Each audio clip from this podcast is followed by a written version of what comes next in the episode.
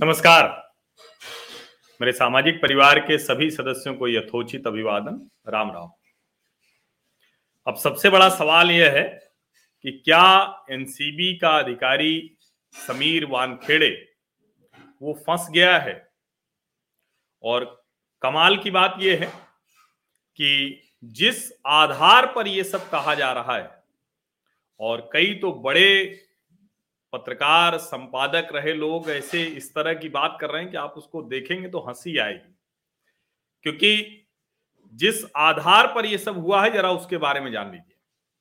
लेकिन सबसे जो महत्वपूर्ण बात है कि आर्यन खान की गिरफ्तारी, उसको जमानत न मिलना, फ़िल्म जगत के बड़े बड़े लोगों के इसमें शामिल होने की बात आना और महाराष्ट्र सरकार के सबसे ताकतवर मंत्रियों में से एक, इसको मैं दोहरा रहा हूँ फिर से, महाराष्ट्र सरकार के सबसे ताकतवर मंत्रियों में से एक, नवाब मलिक के सीधे गुस्से के बाद, और नवाब मलिक कोई छिपा कर गुस्सा नहीं कर रहे हैं, वो बुरी तरह से गुस्से में हैं, बहुत बुरी तरह से गुस्से में हैं, और जिस तरह से उन्होंने आ, कहें कि आरोप लगाया है समीर वानखेड़े पर। और उसमें बहुत एक बात जान लीजिए कि नवाब मलिक के दामाद समीर खान को समीर वानखेड़े ने ही गिरफ़्तार किया था और करीब आठ महीने जेल में रहना पड़ा था। अब आप समझ सकते हैं दामाद की गिरफ्तारी अगर हुई हो तो जो अधिकारी ऐसा करेगा उसके खिलाफ गुस्सा होना बड़ा स्वाभाविक है। और जब उन निजी धमकी पर मामला आ गया तो उसके बाद तो आप समझिए कि तय है कि ये आरोप कैसे साबित किया जाए, प्रमाणित किया जाए, उसकी कोशिश होगी। नवाब मलिक ने यहाँ तक धमकी दी है कि वो रुकने वाले नहीं है। जब तक समीर वानखेड़े को जेल में नहीं डाल देंगे। उन्होंने कहा कि समीर वानखेड़े मालदीव गए थे, दुबई गए थे और पता चला कि दुबई का तो कुछ मिला नहीं। मालदीव के लिए खुद छुट्टी लेकर और समीर वानखेड़े ने कहा कि हम सरकारी अधिकारी हैं, केंद्र सरकार के तो उसमें बिना छुट्टी लिए जा नहीं सकते हैं, बहुत स्पष्ट तौर पर बताया। अब उसके बाद नवाब मलिक कहाँ तक चले गए, उसकी कल्पना कीजिए। और मैं आऊँगा, आज का जो विषय है, जिसके आधार पर ये सब कहा जा रहा है कि समीर वानखेड़े फंस गया है क्या? तो मैं उस पर आऊँगा। लेकिन पहले ये मूल बातें आप जान लीजिए। तो नवाब मलिक यहाँ तक चले गए। उन्होंने बाकायदा जो समीर वानखेड़े की बहन है, उनके जो सोशल मीडिया प्रोफाइल्स हैं और उसको समीर वानखेड़े की बहन कह रही कि ये ऑनलाइन स्टॉकिंग है ये। वो सीधे आरोप लगा रही हैं। और चूँकि नवाब मलिक एक मंत्री हैं और वो भी ताकतवर मंत्री हैं शरद पवार के अत्यंत विश्वसनीय हैं। तो इसलिए आप समझिए। और जिसको कहते हैं ना कि ये कोई छोटा मोटा मामला नहीं है, चौदह लोगों की गिरफ्तारी हुई थी, छह लोग छूट गए, आठ लोग अभी भी गिरफ़्तार हैं। कमाल की बात तो ये है कि इसमें भाजपा और हिंदू मुसलमान ये भी करने की कोशिश की गई। ये भी आप सोचिए। और जिस तरह से ये सब हुआ है, उसमें आर्यन खान को शाहरुख खान का पुत्र बनाकर, शाहरुख खान कैसे डॉन बनाकर और कैसे वो लड़ रहा है भाजपा से, ये सब भी प्रोपागेंडा चल रहा है सब पीआर प्रोपागेंडा वो चल रहा है। वो ठीक उसी तरह से, जैसे संजय दत्त के पास से जब ए सैतालीस मिली थी तो उनके लिए भी पूरी बॉलीवुड की पीआर मशीनरी आ गई थी। और चूँकि सुनील दत्त कांग्रेस के बड़े नेता थे तो इस वजह से कांग्रेस की सरकार में जो बहुत से लोग थे, वो भी उसके, उनके साथ थे। अब यहाँ चूँकि शाहरुख खान के साथ केंद्र सरकार नहीं खड़ी है तो क्या किया? ये एक सीधे सीधे ले जाकर आरोप लगा दिया कि केंद्र सरकार शाहरुख खान को टारगेट करना चाहती है। अब नवाब मलिक ने जो बात कही, हँसी आती है सुनकर। उन्होंने कह दिया कि ये तो हर क्राइम रिपोर्टर को पता था कि जल्दी ही गिरफ्तारी होनी है इस मामले में फंसाया जाना है, टारगेट किया जाना है शाहरुख खान को। अब इसमें जो मामला हुआ है, जिसमें वो जो एनसीबी के जो गवाह हैं, केपी गोसावी, किरण गोसावी, और किरण गोसावी पर सबसे ज़्यादा फोकस है, क्योंकि किरण गोसावी अभी नई पकड़ में आया है, भागा हुआ है, गवाह होने के बावजूद भगोड़ा सा दिख रहा है। अब वो कहाँ है, इसका जवाब एनसीबी को देना चाहिए, और इन्हीं किरण गोसावी का जो बॉडीगार्ड है पर्सनल बॉडीगार्ड उसने आरोप लगा दिया है कि हमने कुछ सुना। अब ये भी कमाल की बात है, कोई प्रमाण नहीं दिया, कोई कुछ ऐसा नहीं दिया जिससे कि उसको जाना जा सके, पहचाना जा सके, तार जोड़ी जा सके। कहा कि हमने सुना कि एक अधिकारी दूसरे अधिकारी से बात कर रहा था कि 25 करोड़ की डील है, चलो अच्छा 18 करोड़ कर दो, क्योंकि 8 करोड़ तो समीर वानखेड़े को ही देना है। तो इसी के आधार पर, और ये हलफनामा दायर किया है वो हलफनामा क्या है वो भी मैं आपको बता देता हूँ। ये जो गोसावी का पर्सनल बॉडीगार्ड है, उसका जो कहें कि इस पूरे मामले में कहें कि बड़ी महत्वपूर्ण भूमिका हो जाएगी। तो केपी गोसावी का जो पर्सनल बॉडीगार्ड है, प्रभाकर सैल, उसने एक एफिडेविट दिया है, और उस एफिडेविट में क्या लिखा है? उसने कहा कि एनसीबी ने उससे ब्लैंक पेपर पर साइन कराया, जो बाद में पंचनामा बन गया। और चूँकि गोसावी मिसिंग है तो ऐसे हाई प्रोफ़ाइल मामलों में गवाह की हत्या ये कोई बहुत छिपी हुई बात नहीं है। अब ये भी सवाल बड़ा है कि गवाह की हत्या कौन कराना चाहेगा, क्यों कराना चाहेगा, और क्या मतलब इसमें हर तरफ़ है ना, ये अगर सरकारें सीधे इन्वॉल्व हो जाए, बताइए, ये बड़ा आश्चर्यजनक है।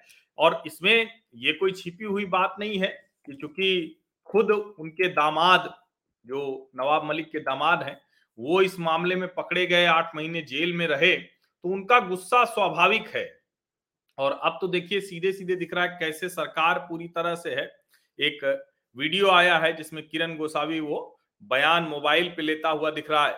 तो निश्चित तौर पर इस सब सवाल का जवाब देना पड़ेगा एनसीबी को। और इसको ट्वीट करते हुए संजय राउत कह रहे हैं कि witness in Aryan Khan case made to sign on blank paper by NCB is shocking. Also there are report that there was demand of huge money CM Uddhav Thackeray said that the cases are made to defame Maharashtra this seems to be coming through ये किसी का नाम भी उन्होंने लिखा हुआ है। और police should take suo motu cognizance अब जरा आप इसको समझिए। अच्छा ये दिलीप वलसे पाटिल को उन्होंने टैग किया हुआ है। अब आप सोचिए जब पूरी सरकार इस तरह से बात कर रही है, इस अंदाज में बात कर रही है तो किरण गोसावी कहाँ गया और किसने उसे गायब कराया या गायब ही किया हुआ है, ये क्या है, ये जरा समझिए। और ठीक उसी तरह से बॉलीवुड की पीआर मशीनरी काम कर रही, जैसे संजय दत्त के समय में किया था, छवि अच्छी करना जेल में बड़ा अच्छा अच्छा काम कर रहे हैं। ठीक है, ऐसे ही जो है ना, इस वक्त आर्यन खान की भी छवि सुधारने की, बनाने की कोशिश हो रही। अब ये जो किरण गोसावी का जो पर्सनल बॉडीगार्ड है, इसने बहुत डिटेल में लिखा हुआ है कि कैसे उसके पास नौकरी नहीं थी, उसको नौकरी मिल गई, उसको बताया था। गोसावी ने व्हाट्सएप पर फ़ोटो भेजे, कहीं इनको पहचानना, बताना जब ग्रीन गेट के पास पहुँचे, कहा नौ दस के आसपास ब्लैंक पेपर पर साइन कराया। और उसी ने कहा कि जो दोनों के बीच बातचीत थी यानी उसका जो एम्प्लॉयर था किरण गोसावी और सैम डिसूजा उनके बीच में बातचीत हुई थी एनसीबी ऑफ़िस से 500 मीटर दूर। उनके बीच क्या बात हुई? बात ये हुई अलग अलग कार में थे तो बात हुई कि 25 करोड़ का मामला था सेटल करो 18 करोड़ पे और 8 करोड़ रुपया समीर वानखेड़े को देना है। अब ये आप सोचिए ये बड़ा आ, कहें कि ऐसा एक मसला है जिसमें कोई सबूत, कोई गवाह, कोई तथ्य प्रमाण नहीं हो सकता।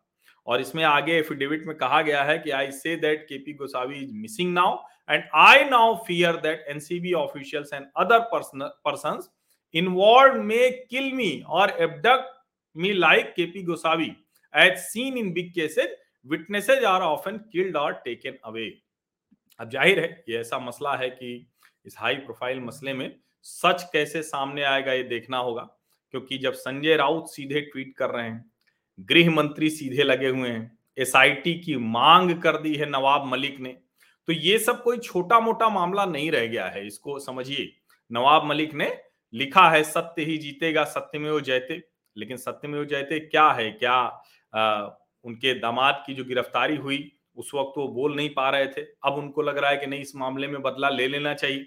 ये सही समय है। और कमाल की बात एक देखिए, इसमें भी भाजपा बनाम महाविकास अघाड़ी सरकार कर दिया है। ये सोचिए जरा, शाहरुख खान इतने बड़े हो गए हैं कि पूरा विपक्ष उनके पीछे लामबंद हो जाता है। आप सोचिए जरा, ये इस बात को बहुत अच्छे से समझने की ज़रूरत है। और निश्चित तौर पर किरण गोसावी कहाँ है, ये सवाल सबसे बड़ा है। अभी थोड़ी देर पहले जो आरोप लगाए थे जो कहें कि उसकी तरफ़ से, प्रभाकर सहल की तरफ़ से जो आरोप लगे थे तो उसके जवाब में एनसीबी की तरफ़ से एक स्पष्टीकरण आया है कि जो प्रभाकर सहल का एफिडेविट है, ये जो है, ये अभी सोशल मीडिया के ज़रिए हमारे ध्यान में आया है। उस एफिडेविट में कहा गया है कि कुछ मूवमेंट और कुछ क्राइम इस तरह का डिटेल दिया है।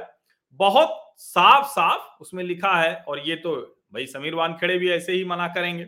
कि our zonal director Mumbai zonal unit Mr Sameer Wankhede has categorically denied these allegations as some of the contents of the affidavit relate to vigilance matters, I am hereby forwarding the affidavit to DG Narcotics Control Bureau and requesting him for further necessary action.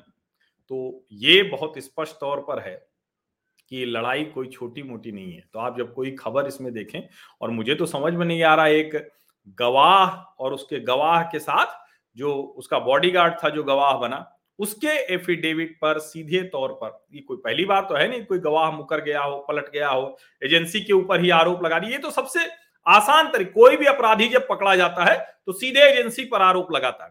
अच्छा ऐसे मामलों में चूँकि बहुत से if buts होते हैं, जो ड्रग का रैकेट होता है, उसको पकड़ने, पकड़वाने वाले लोग टिप देने वाले लोग, वो भी उससे जुड़े हुए लोग होते हैं तो सबकी कोई न कोई पूछ फंसी होती है, सबकी कहीं न कहीं उंगली दबी होती है। तो ये बड़ा महत्वपूर्ण है, इसलिए इसको समझिए। और जब ऐसे में संजय राउत कहते हैं कि उद्धव जी कह रहे थे महाराष्ट्र की सरकार को बदनाम करने के लिए ये सब हो रहा है तो बड़ी हँसी आती है। जिस सरकार का गृह मंत्री वो भगोड़े जैसी स्थिति में हो, जिस सरकार में मुंबई का पुलिस कमिश्नर रहा, वो घोषित भगोड़ा हो जिस सरकार में एक एपीआई की स्थिति हो गई कि वो देश के सबसे बड़े उद्योगपति को वो सीधे सीधे कह रहा है कि धमकी दे रहा है कि दे दो, नहीं तो जिलेट जो जिलेटिन की छड़े हैं, वो और कमाल की बात यह है कि मुकेश अंबानी की पत्नी को उसकी वजह से अपना कार्यक्रम तक रद्द करना पड़ा था। ऐसे में कोई कहे कि ये महाराष्ट्र सरकार और महाराष्ट्र की छवि बिगाड़ने की कोशिश है तो सचमुच आप समझिए, बहुत मतलब जिसको कहते हैं ना कि ये बड़ी हास्यास्पद सी हो जाती है। लेकिन संजय राउत हैं, कुछ भी कह सकते हैं, और नवाब मलिक शायद इसी वजह से उनके, चूँकि पता है सब कुछ तो नवाब मलिक ने बहुत स्पष्ट तौर पर कहा कि अब तो हम भेजेंगे ही जेल, भेजेंगे तो कैसे भेजेंगे? उन्होंने कहा कि जाँच कराएँगे एसआईटी जाँच करेगी, वो सीएम और एचएम से मिलेंगे तो सीएम एचएम से मिलना क्या है? सीएम एचएम तो तैयार बैठे हुए हैं। लेकिन इसी बीच में कूद पड़े हैं रामदास अठावले। और उन्होंने क्या कहा है? उन्होंने कहा कि एनसीबी के वानखेड़े ने कुछ भी गलत नहीं किया है। नवाब मलिक गलत तरीके से उनको एक तरह से कहेंगे टारगेट कर रहे हैं। और टारगेट करने में जो सबसे खतरनाक है कि वो इसमें जाति और धार्मिक कोण भी इसमें लाने की कोशिश कर रहे हैं। ये आप इसको समझिए। तो इसीलिए अब ये लड़ाई सिर्फ़ इतनी भर नहीं रही है। और यहाँ जो पूरी पीआर मशीनरी आप देखेंगे तो बड़ी हँसी आती है। शाहरुख की फ़िल्मों के पोस्टर लगा करके एकदम डॉन से पंगा लेना, भारी पड़ गया। बीजेपी और एनसीबी दोनों फंस गए। आप सोचिए जरा, कल्पना कीजिए। और ये बहुत गंभीर मसला है कि इस देश में किसी के भी खिलाफ गलत करने वाले, अपराध करने वाले, नशे का कारोबार करने वाले, नशे में फंसे लोग। मैं तो कह रहा हूँ ना कि शाहरुख खान के साथ सहानुभूति रखिए। उनके बच्चे को और किसी के भी बच्चे को। तो आप उसको यही करेंगे ना कि कानूनी प्रक्रिया हो, उसको संभाला जाए, उसको बचाया जाए, बच्चा, कोई भी बच्चा हो, वो नशे से बाहर आए।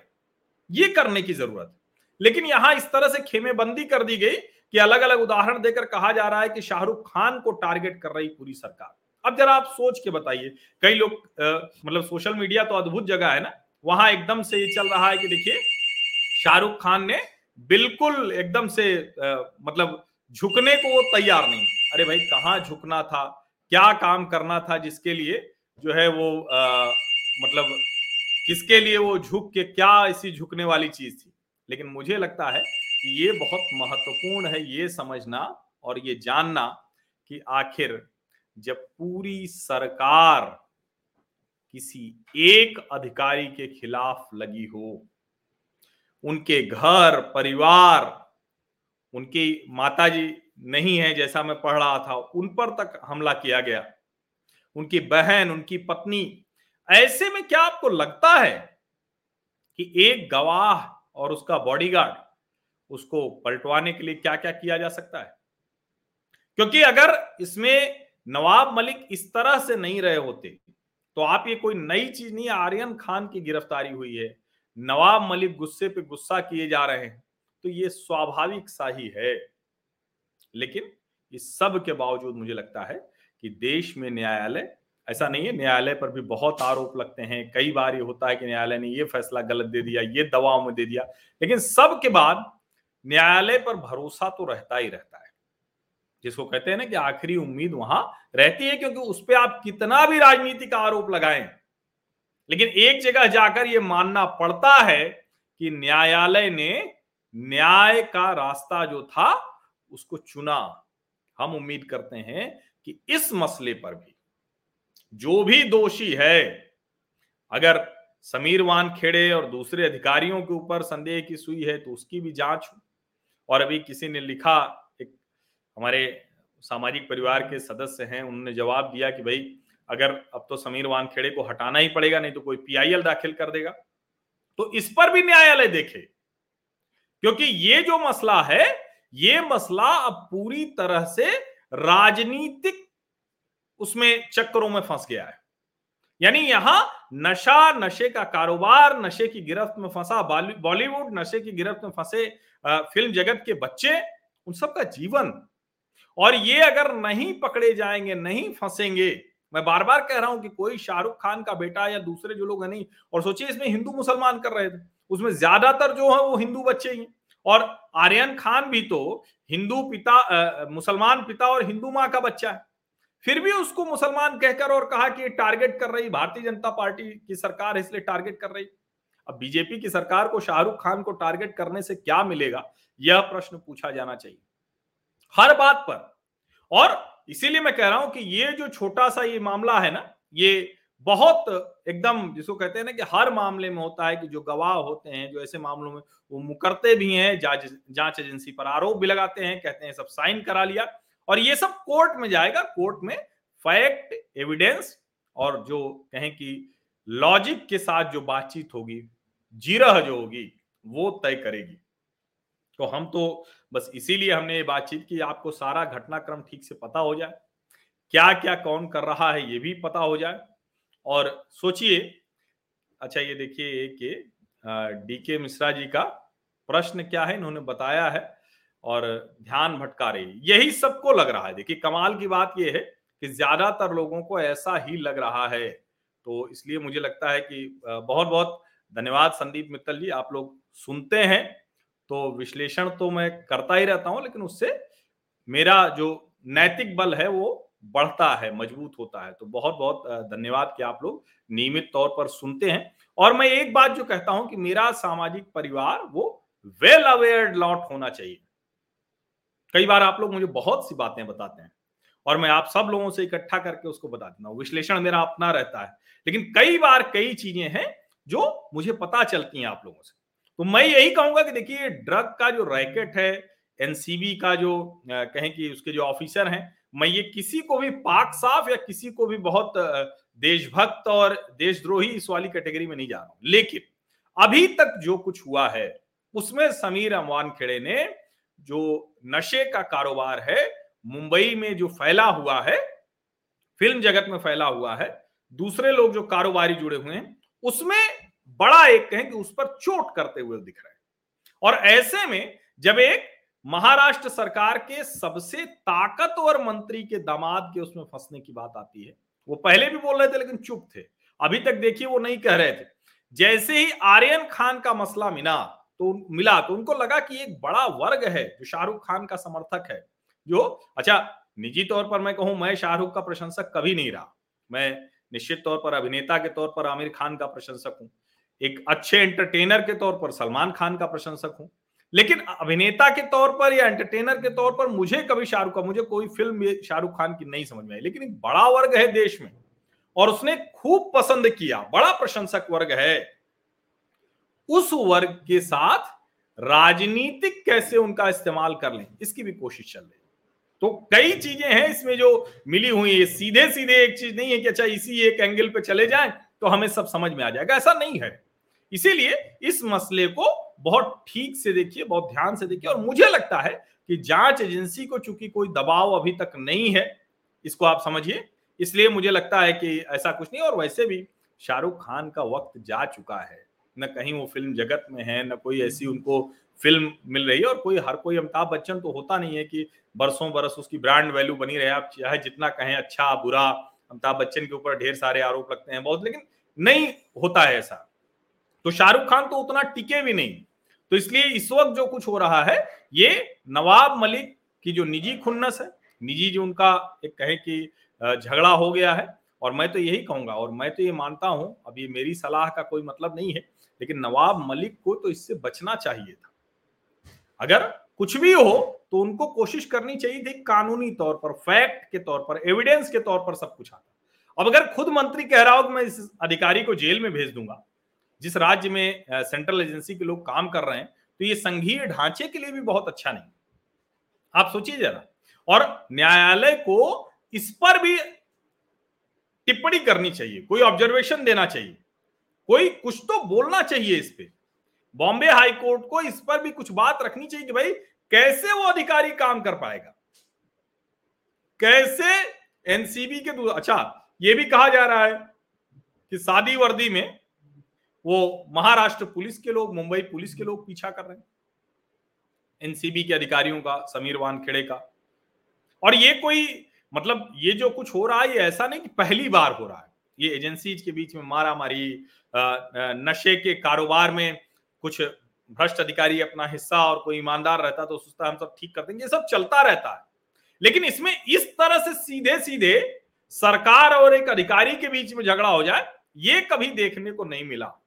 इस तरह से खेमे बंदी करना ये कभी देखने को नहीं मिला। और ये संदेह पैदा करता है कि केपी गोसावी का जो पर्सनल बॉडीगार्ड है, प्रभाकर सैल, उसका ये जो एफिडेविट है, हलफनामा है शपथ पत्र है, ये जवाब देने की बजाय कई बड़े सवाल खड़े कर देता है। और इसीलिए आवश्यक है कि अब इसमें बॉम्बे हाई कोर्ट, वो न सिर्फ़ ध्यान दे बल्कि इसको संज्ञान लेकर इस पूरी जाँच को ठीक से अपनी निगरानी में कराए।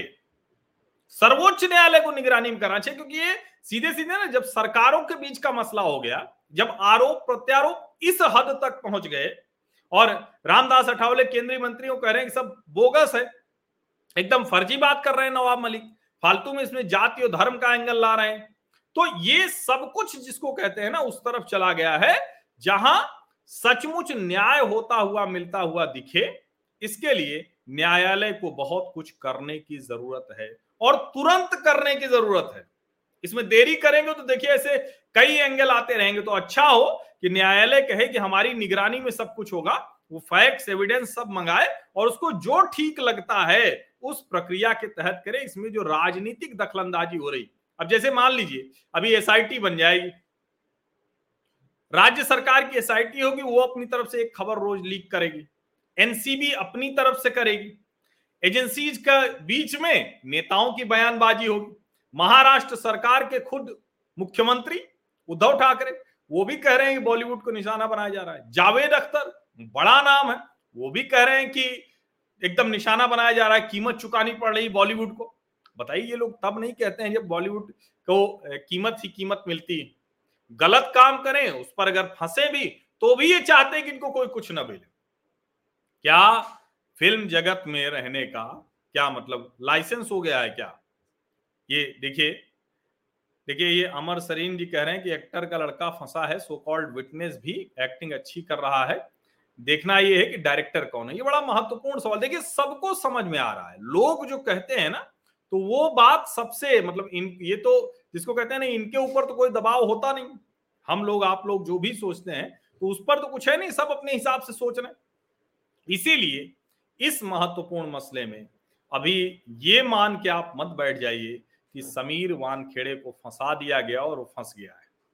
समीर वानखेड़े निश्चित तौर पर कोई भी अधिकारी जब इतने हाई प्रोफ़ाइल मामले को हैंडल कर रहा हो, अब वो कितना ठीक है, कितना सही, ये मैं नहीं कहूँगा। मैं इसकी गारंटी कैसे ले सकता हूँ? मैं कोई न एनसीबी एक्सपर्ट हूँ, न ड्रग्स केसेस का एक्सपर्ट हूँ, न फ़िल्म जगत का एक्सपर्ट हूँ तो ऐसा तो कुछ है नहीं। इसलिए मैं किसी की गारंटी नहीं लूँगा। लेकिन हाँ अभी तक जो प्रथम दृष्टिया दिखा, उसमें संदेह महाराष्ट्र सरकार के ऊपर ज़्यादा जाता है। उसमें संदेह ये जाता है कि जो महाविकास अघाड़ी की सरकार अलग अलग वजहों से बदनाम है। वसूली जिसका नाम पड़ गया था तो इसको लेकर आपको समझना चाहिए। इसको बहुत अच्छे से समझना चाहिए कि आखिर क्या हो रहा है। ये बहुत महत्वपूर्ण है। जब इसको आप देखेंगे ना, तब फिर आपको समझ में आएगा कि ये सब घटनाक्रम कैसे चल रहा है। ये बड़ा महत्वपूर्ण है। और इसीलिए मैं कह रहा हूँ, बहुत सी ऐसी चीज़ें हैं। अच्छा देखिए ये जिस तरह से भारत में राजनीति होती है ना, अब ये तो मुझे कल्पना ही नहीं थी।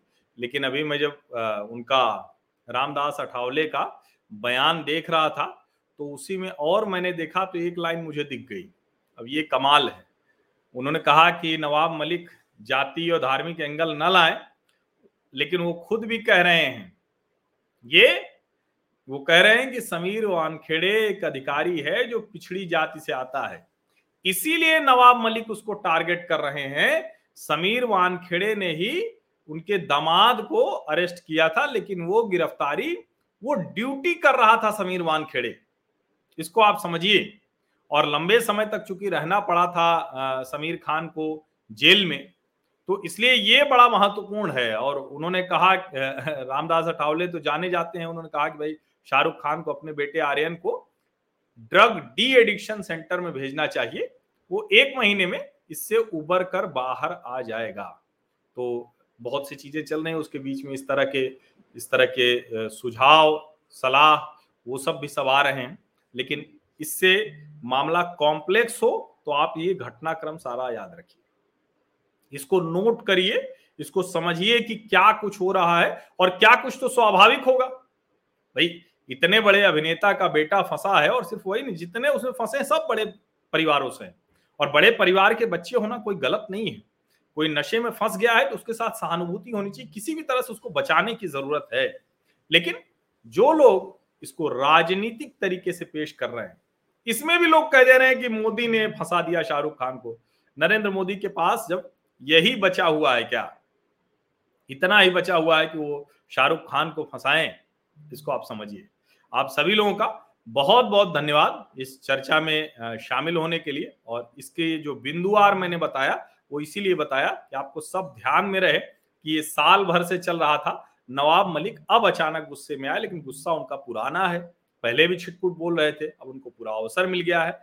जो शाहरुख खान के प्रशंसकों का एक वर्ग है, शाहरुख खान को मुसलमान बताकर, जबकि अगर आप आर्यन खान की बात करेंगे तो वो तो आधा हिंदू, आधा मुसलमान हुआ। तो सेकुलरिज्म वाले वो भी भूल जाते हैं। तो ये फर्जी सेकुलरिज्म वालों की जमात। तो कुल मिलाकर उन सबको लेकर और विपक्ष का भी कमाल है। वो किसी के भी पीछे खड़े हो जाते हैं। राजनीतिक साख का संकट इतना बड़ा है कि वो किसी के भी पीछे खड़े हो जा रहे हैं। उनको इससे जरा सा भी जो कहते हैं ना कि शर्म लाज इसमें नहीं आती है कि राजनीति करने वाले लोगों को अपनी साख पर चलना चाहिए। एक फ़िल्म अभिनेता की साख कितनी बड़ी होगी कि वो नेता से बड़ी हो जाएगी अगर नेता से बड़ी फ़िल्म अभिनेता की साख है तो फिर उस साख का मतलब ही क्या है? आप जरा सोचिए, लोग फ़िल्म देखने जाते हैं मनोरंजन के लिए, उनको लगता है कि हाँ कोई कैरेक्टर है, उसको अच्छे से कोई जी रहा है तो उसका भी सम्मान होता है। लेकिन नेता तो देश की नीति तय करता है, नीति नियंता है वो लोग, उनको तो हम चुनकर अपने प्रतिनिधि के तौर पर भी भेजते हैं। तो उस साख का, इस साख से मुकाबला कुछ बहुत सीरियस गड़बड़ है। इस मिसिंग गैप को, इस गड़बड़ को ज़रूर देखना चाहिए। आप सभी लोगों का बहुत बहुत धन्यवाद।